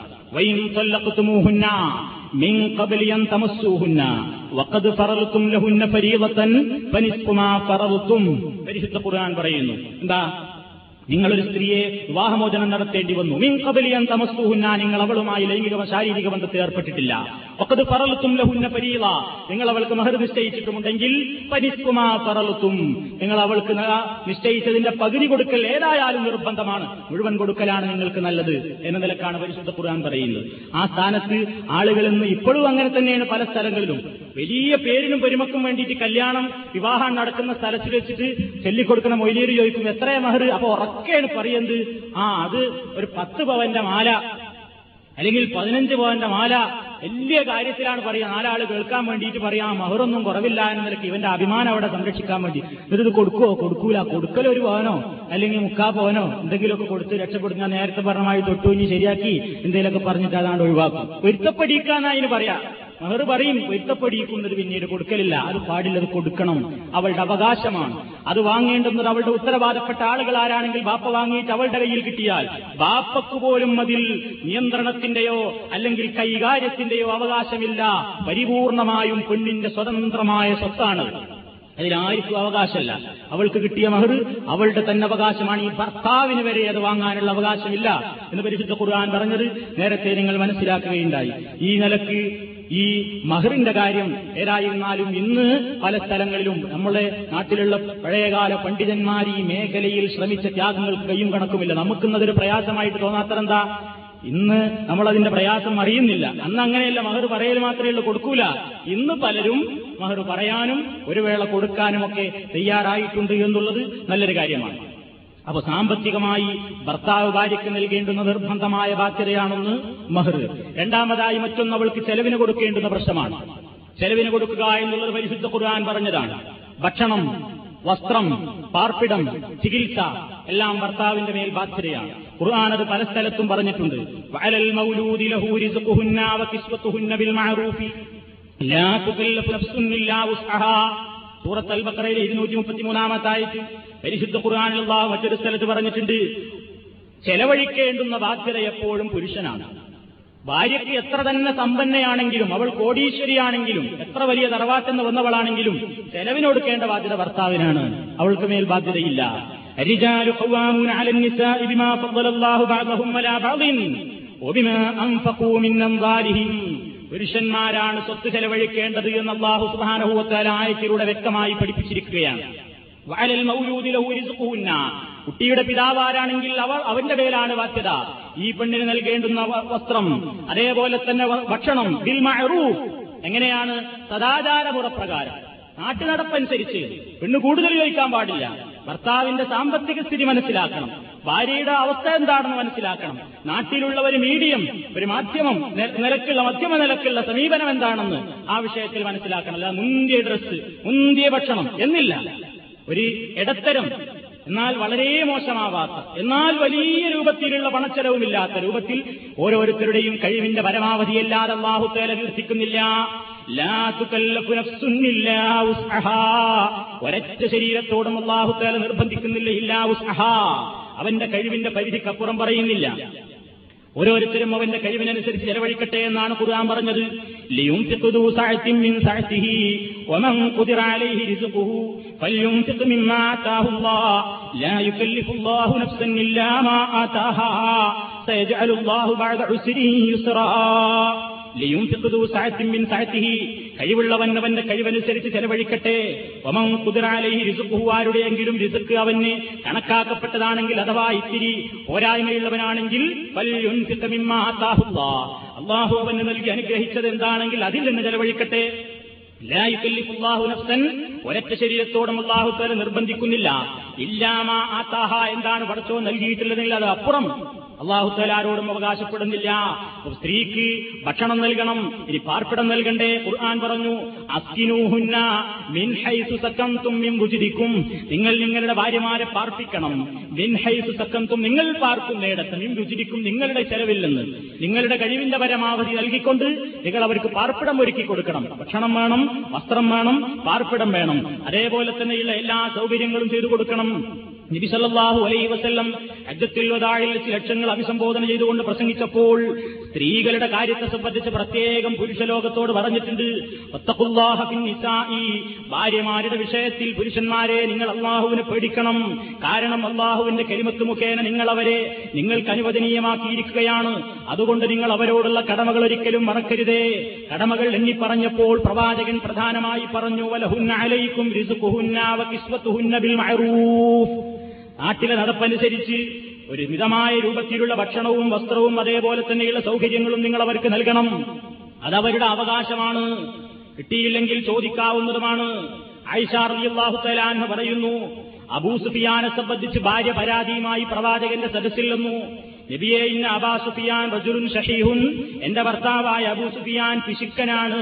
വലൈസ യുഅ്തീരി വവലദീ ഇല്ലാ മാ അഖദതു മിൻഹു വഹുവ യഅലമു, എനിക്കും എന്റെ കുട്ടിക്കും അദ്ദേഹം ചെലവിന് തരാറില്ല.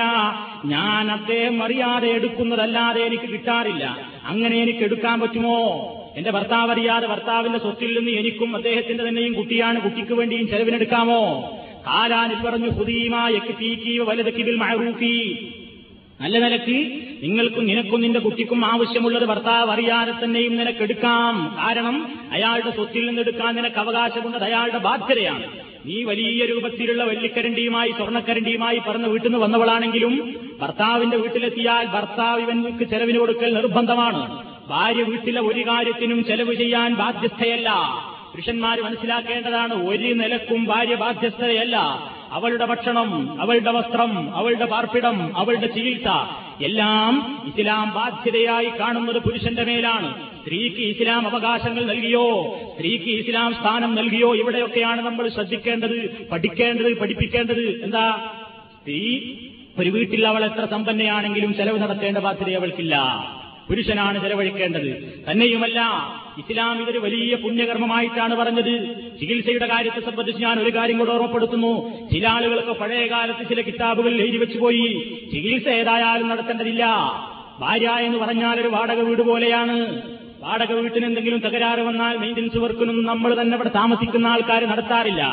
അതുകൊണ്ട് അതിന് മുതലാളിക്ക് ഏൽപ്പിച്ചു കൊടുക്കലാണ് പതിവ്. അതുകൊണ്ട് ഭാര്യ എന്ന് പറഞ്ഞാൽ ഒരു വാടക വീട് പോലെയാണ്. ഈ കാര്യത്തിൽ അസുഖം പിടിച്ചാൽ തന്റെ വീട്ടിക്ക് പോയിക്കോ എന്ന് പറഞ്ഞ് പറഞ്ഞയക്കണം. അമ്മോശനാണ് ചെലവ് നടത്തേണ്ടത്. അങ്ങനെ പറയുന്ന ചില ആൾക്കാരുടെ ഒരു ശരിയല്ല. ഇസ്ലാമികമായ അവരത് എഴുതി വെച്ച കാലത്ത് എന്ന് വിചാരിച്ച് എഴുതി വെച്ചതാണ്. അല്ലാഹു അലം, നമ്മൾ അവരെ കുറ്റപ്പെടുത്തുകയില്ല. പക്ഷേ അതൊരിക്കലും ശരിയല്ല. എന്താ കാരണം? ഇന്ന് ഭക്ഷണത്തെക്കാളുപരി, വസ്ത്രത്തെക്കാളുപരി മനുഷ്യനെ ഏറ്റവും കൂടുതൽ സാമ്പത്തികമായി ഞെരുക്കുന്ന ഒരു പ്രശ്നമായിട്ടുണ്ട് ചികിത്സ. ദിനേന എന്നോളം രോഗങ്ങൾ പെരുകുകയാണ്. ഭക്ഷണത്തെക്കാൾ, വസ്ത്രത്തെക്കാൾ മനുഷ്യന് ഏറ്റവും കൂടുതൽ ചെലവ് വരുന്നത്. നമ്മുടെയൊക്കെ തന്നെ കാര്യങ്ങൾ എടുത്തു നോക്കൂ. നമ്മുടെ നാടുകളിൽ നമ്മളയക്കുന്ന പണത്തിന്റെ ഭീമമായ സിംഹഭാഗവും കാര്യമായി ചെലവഴിക്കപ്പെടുന്നിരുന്നു ഹോസ്പിറ്റലുകളിലാണ്. ചെലവിന്റെ പ്രശ്നം അങ്ങനെയാണ്. ആ കാര്യം വരുമ്പോൾ നമ്മൾക്ക് സ്ത്രീയുമായിട്ട് എല്ലാ ബന്ധവും ഒക്കെ നടത്താം, ഭക്ഷണം തിന്നാനൊക്കെ കൊടുത്ത് എല്ലാ നിലക്കും ജീവിക്കാം. അസുഖം പിടിച്ചാൽ പിന്നെ എന്നാ പോയിക്കോ, ക്യാൻസർ പിടിച്ചാലും അല്ലെങ്കിൽ വേറെ എന്ത് അസുഖം പിടിച്ചാലും ഒരു ജലദോഷം പിടിച്ചാലും പോയിക്കോ, വീട്ടിൽ പോയിട്ട് വീടൊക്കെ നേരാക്കി വൃത്തിയായിട്ട് വന്നാൽ മതി എന്ന നിലക്ക് പറഞ്ഞേക്കാമെന്നൊക്കെ ചില കിതാബുകൾ ചില എഴുതി വെച്ചിട്ടുണ്ട്. അത് ഇസ്ലാമിക ശരീഅത്തിന്റെ കരുണയുമായി യോജിക്കുന്ന വശമല്ല. ചികിത്സയും പുരുഷന്റെ തന്നെ ബാധ്യതയാണ്. അവരത് നിർവഹിക്കേണ്ടുന്നതാണ്. അത് പ്രത്യേകിച്ച് പറയേണ്ടുന്ന ഒരു കാര്യമില്ല. എന്നാൽ ചില ഫിഖുകളിലൊക്കെ അങ്ങനെ കാണുന്നതിന് ഇസ്ലാമിക ശരീഅത്ത് ഉത്തരവാദിയല്ല എന്നും കൂടെ കൂട്ടത്തിൽ ഓർമ്മപ്പെടുത്തുകയാണ്. ഭാര്യയ്ക്ക് ചെലവിന് കൊടുക്കുക എന്നുള്ളതും അവളുടേതായ പ്രശ്നങ്ങൾ ആത്മാർത്ഥതയോടുകൂടെ തന്നെ പുരുഷന്മാർ നിർവഹിക്കാൻ വേണ്ടി നബി സല്ലല്ലാഹു അലൈഹി വസല്ലം ആ വിഷയത്തിൽ പുരുഷന്റെ മനസ്സിന് കുളിരു ചൊരിയുന്ന രൂപത്തിലുള്ള വാക്കുകളാണ് നമുക്ക് പറഞ്ഞു തന്നത്. മറ്റുള്ളവർക്ക് നൽകിയാലേ സ്വതക്കയുടെ കൂലിയുള്ളൂ എന്ന് വിചാരിക്കേണ്ടതില്ല. സ്വന്തം ഭാര്യയ്ക്കും മക്കൾക്കും ചെലവിന് പൈസ അയച്ചു കൊടുക്കുന്നത് ഏറ്റവും മുന്തിയ സ്വതക്കയാണെന്ന് നബി സല്ലല്ലാഹു അലൈഹി വസല്ലം പഠിപ്പിച്ചിരുന്നിരിക്കുകയാണ്. പുരുഷനെ ആവേശം കൂട്ടുകയാണ് നബി. നമ്മൾ ചെലവഴിക്കുന്ന ഓരോ ദിർഹമും ഓരോ പൈസയും നഷ്ടപ്പെടുന്നില്ല. പരലോകത്ത് നമുക്കതിന്റെ കണക്ക് കിട്ടും. ഏറ്റവും മുന്തിയ ഒരു ധർമ്മമാണതെന്ന് പഠിപ്പിച്ചുകൊണ്ട് ചെലവഴിക്കാൻ വേണ്ടി, പെണ്ണിനെ നന്നായി നോക്കാൻ വേണ്ടി പ്രവാചകൻ ആവശ്യപ്പെടുകയാണ്. നബി സല്ലല്ലാഹു അലൈഹി വസല്ലം പറയുന്നു, ദീനാറുൻ അൻഫഖ്തഹു ഫീ സബീലില്ലാഹ് വദീനാറുൻ അൻഫഖ്തഹു ഫീ റഖബാഹ് വദീനാറുൻ തസദ്ദഖ്ത ബിഹി അലാ മിസ്കീനിൻ വദീനാറുൻ അൻഫഖ്തഹു വലാ അഹ്ലികാ അഅ്ളമുഹാ അജ്റൻ അല്ലദീ അൻഫഖ്തഹു വലാ അഹ്ലികാ. റവാഹു മുസ്ലിം.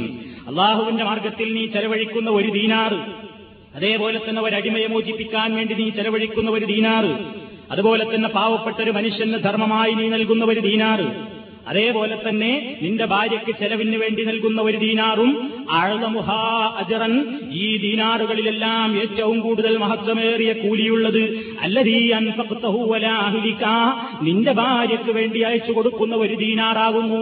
നിന്റെ ഭാര്യയ്ക്ക് ചെലവിന് കൊടുക്കുന്ന പൈസയാണ് മറ്റുള്ള ധർമ്മങ്ങളെക്കാളെല്ലാം മുന്തിയ ധർമ്മം കൂലിയുള്ളത് എന്ന് നബി സല്ലല്ലാഹു അലൈഹി വസല്ലം പഠിപ്പിക്കുന്നു. അതേപോലെ തന്നെ പ്രവാചകൻ പറഞ്ഞു, إذا أنفق الرجل على أهله نفقة وهو يحتسبها فهي له صدقة.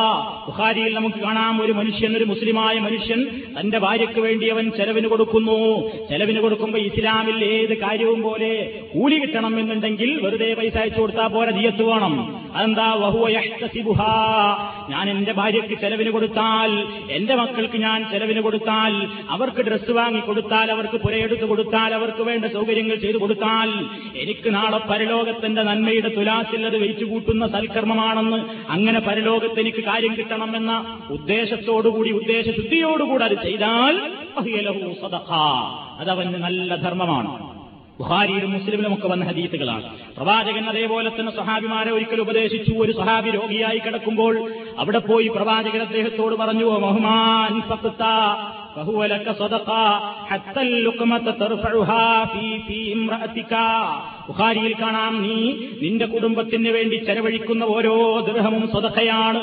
ഹത്ത ലുഖ്മത, ഒരു ചോറ്റുരുള വരെ, ഒരു ഭക്ഷണത്തിന്റെ അംശം വരെ, ഒരു പിടി ഭക്ഷണം തന്നെ, തർഫുഹാ, നീ അതിനെ ഉയർത്തുന്നു, ഫീ ഇംറഅതിക, നിന്റെ ഭാര്യയുടെ വായിലേക്ക് നീ വെച്ചു കൊടുക്കുന്ന ഒരു ഭക്ഷണത്തിന്റെ കഷ്ണം വരെ നിനക്ക് നാളെ പരലോകത്ത് ഘനം തൂങ്ങുന്ന ഏറ്റവും നല്ല സ്വാലിഹായ സ്വതക്കയാകുന്നുവെന്ന് നബി സല്ലല്ലാഹു അലൈഹി വസല്ലം പഠിപ്പിക്കുന്നു.